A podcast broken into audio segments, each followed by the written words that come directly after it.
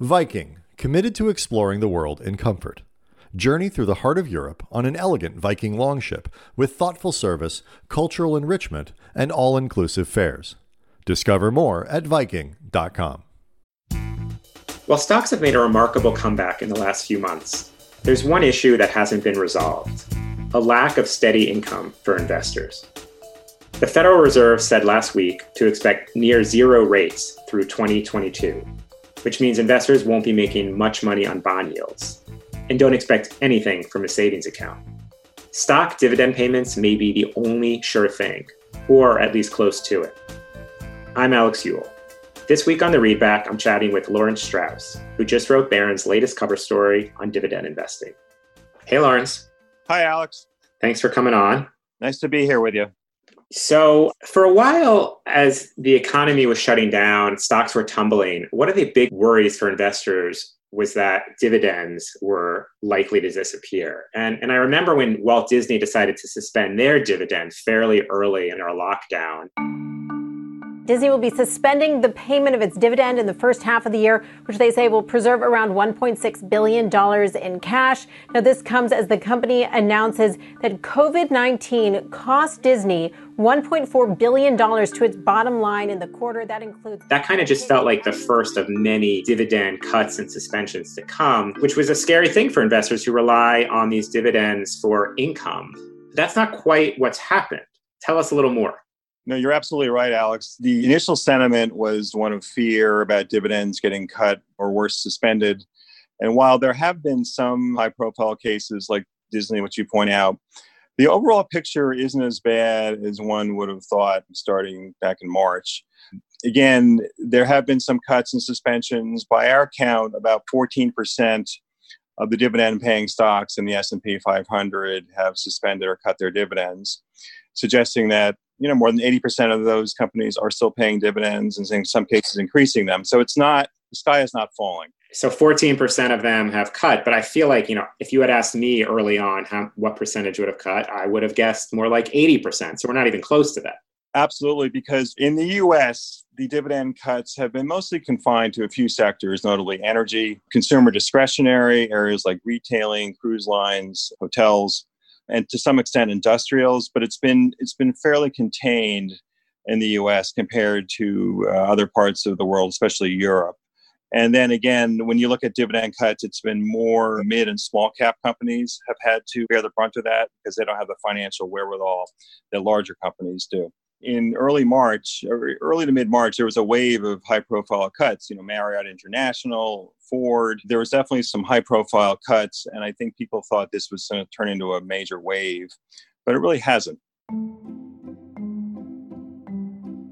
Okay, so that all makes sense. So basically, it's been the hardest hit areas of the economy where the cuts and suspensions have happened, plus among the smaller companies that simply just don't have that wherewithal. Larger, when it comes to dividends, has been safer here. Absolutely right. And there've actually been some dividend increases along the way. Yes, there have. Johnson & Johnson, the large healthcare conglomerate, Procter & Gamble, Costco, they've all raised their dividends during this pandemic. And that shows you that companies that are strong with a lot of solid cash flow, good balance sheets, and durable businesses have been able to raise their dividends in this climate. Let's take a step back for a minute and just talk about dividends. And I mean, they've always been important for investors seeking kind of steady income. Why are dividends now, though, more important than ever? Well, a couple of reasons, Alex. Uh, one thing we, as we know at the top of our story, is that there are a couple of tracks for dividends. One is people who rely on the income, typically retirees. It's very important. It's also a pathway to building long term wealth. Total return is capital appreciation plus the dividend paid out. And over time, that really accumulates and gives you an even bigger return. And capital appreciation, just to clarify, basically, we're talking about the gain in the stock price, plus you add the dividend payment on top of that, and you get your total return. Exactly right. And so you're saying that's just always been an important tool for retirees. But there there have always been other ways for retirees or anyone else in the market to make income on their money. Now you don't have as many choices anymore, right? That's right. Bond yields are very low for several reasons, notably the uh, Federal Reserve uh, keeping rates near zero. And essentially, the competition for stocks has certainly gotten weaker. And investors have fewer options when it comes to yield right now. And give us a sense, what is the typical yield? Like if I if I want to expect to make a certain return off of my stocks, what am I going to get these days? Well, right now the S&P 500 is yielding about 1.8%. That's a little bit lower than it's been recently. Typically, it's been around 2%, and 2% is a lot higher than what you're getting on 10-year treasury, which has been anywhere from, you know, you know 0.5 or 6%. Less than 1% on a treasury. Exactly, definitely less than 1% there.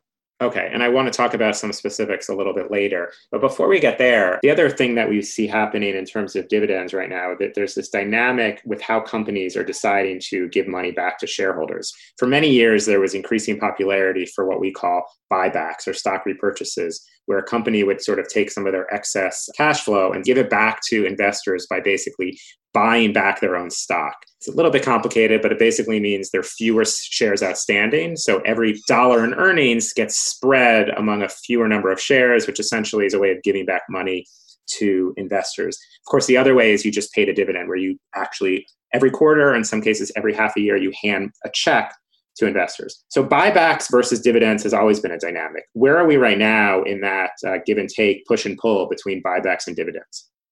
Well, as you say, Alex, buybacks have been incredibly popular, especially larger companies over the last 20, 25 years. The amount paid back uh, or bought back by companies' uh, stock is a lot higher than what they paid out in dividends overall. Depends on the company, but definitely a lot more money has been allocated to buybacks.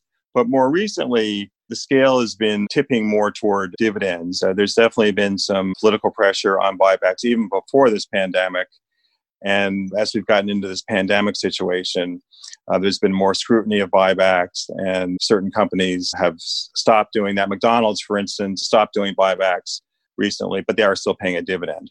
Right, and and wasn't it early in the in the crisis? The eight largest banks said we are going to stop our buybacks, but they've continued paying dividends. That's right, and they're still paying their dividends, and they seem committed to paying those dividends for now.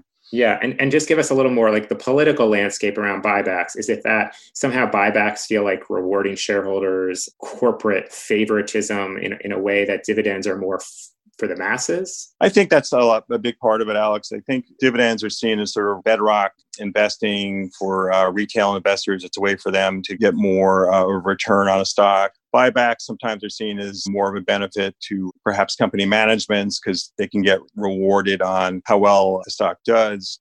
It's not the same as paying someone money in their pocket. Right. And I just, because I want to point out the benefit of a buyback is not, as we said, it's not giving a check to an investor, it's helping push up your stock price. Whereas a dividend is kind of independent of the stock price in a sense. You're actually sending a check. That's right. And there were definitely people I spoke to in doing the story for Barron's this week who really thought that the, the heyday of buybacks c- could be waning. Well, we'll see what happens. Depends on what happens in November, of course. It depends how things settle down. But th- there is some thought out there that, that the heyday of buybacks is waning. So if the heyday of buybacks is waning, all this money we're talking about for buybacks and dividends is sort of coming from the same pot. So what would that mean for dividends, do you think? Well, I think it bodes well for dividends. It means companies could certainly allocate even more money to dividends if they chose to. It's less competition for dividends if there's less money going to buybacks.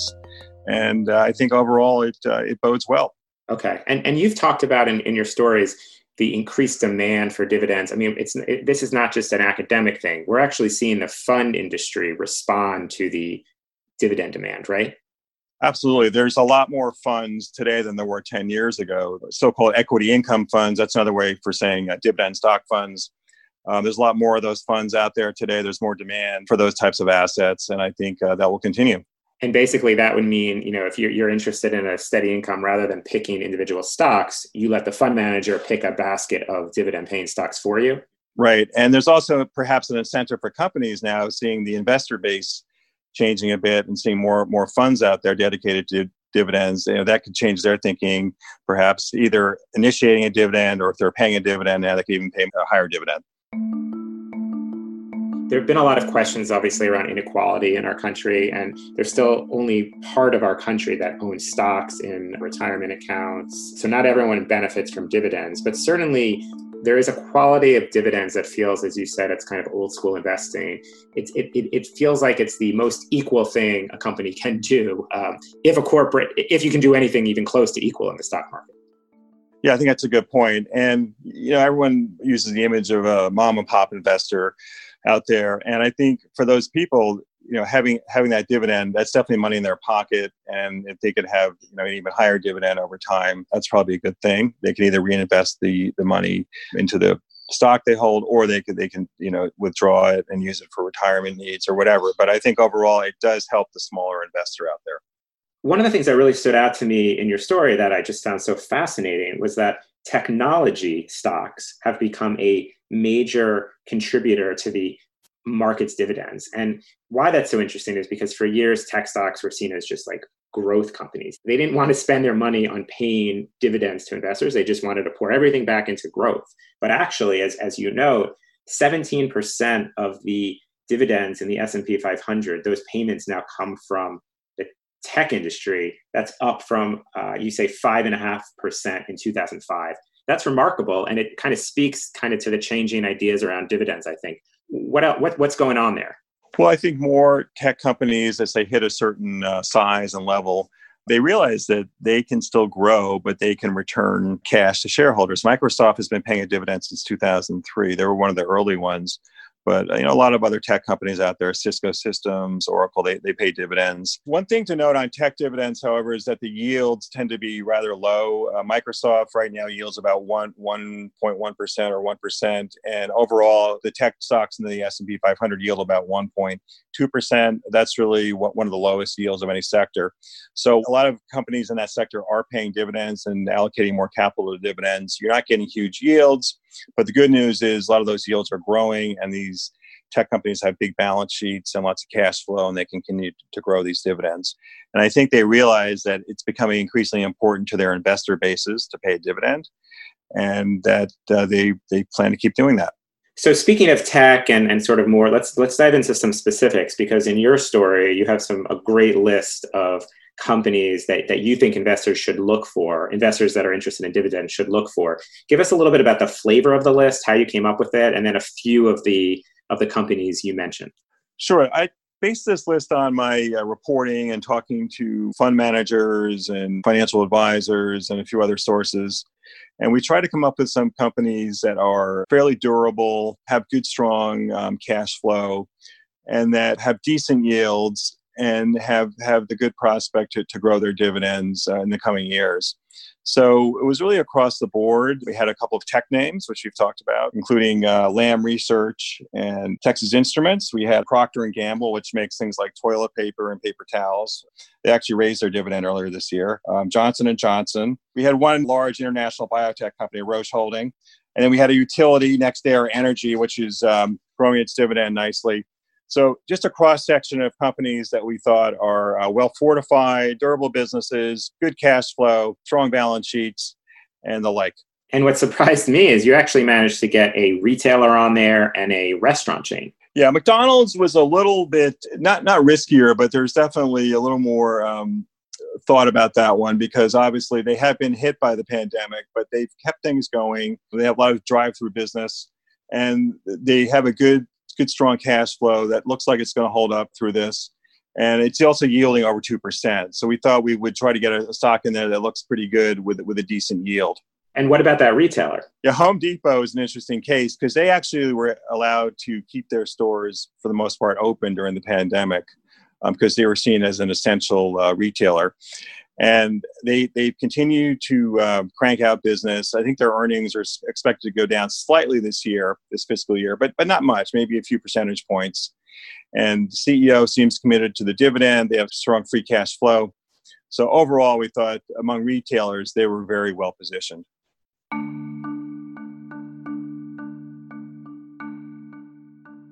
Let's just take one last big step back. I, am interested. You spend a lot of time looking at dividends. You you write about them every week. What advice do you have for investors that are really feeling both nervous now um, about the markets and and really desperate for for income? Sure. I think there are a couple things to think about here. One is you have to keep this in broad perspective. the, the dividend world is not cratered. It hasn't gone away. Yes, there have been pockets of disruption. Certain sectors, as we've said, energy, uh, certain consumer discretionary, certain industrial companies have had to cut or suspend. But by and large, dividends, especially at larger companies, have held up. There are companies that are increasing their dividends. And I think overall, the dividend universe is actually in, in pretty good shape. And it should come out of this in an even better shape because I think there's going to be a lot of demand. Beyond that, I think people need to take a look at the individual companies if they're not sure about a, a few companies. And there are a few high level metrics that you can take a look at if you're concerned about a company and the safety of its dividend. That includes things like a, a, company's dividend payout ratio. In other words, what percentage of the earnings are being paid out in dividends? You know, if it's very high, if it's 70, 80, 90%, that gives a company less flexibility. You might want to take a second look at that. Another one is the uh, debt levels. You want you don't want to see companies with you know huge huge debt levels. That means there's less money available to pay the dividend.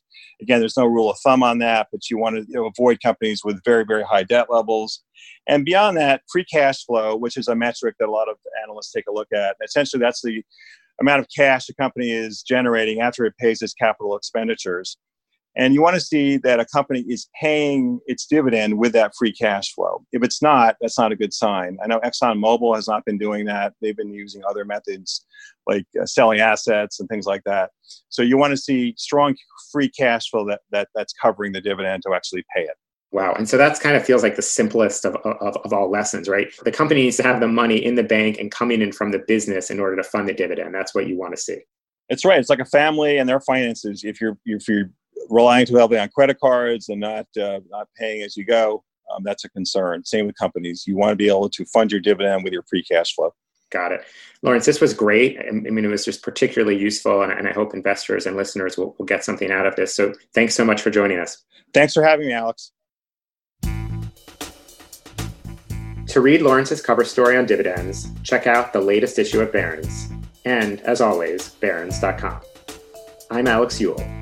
The readback is produced by Mette Lutzhoft and Katie Ferguson. We'll be back next week.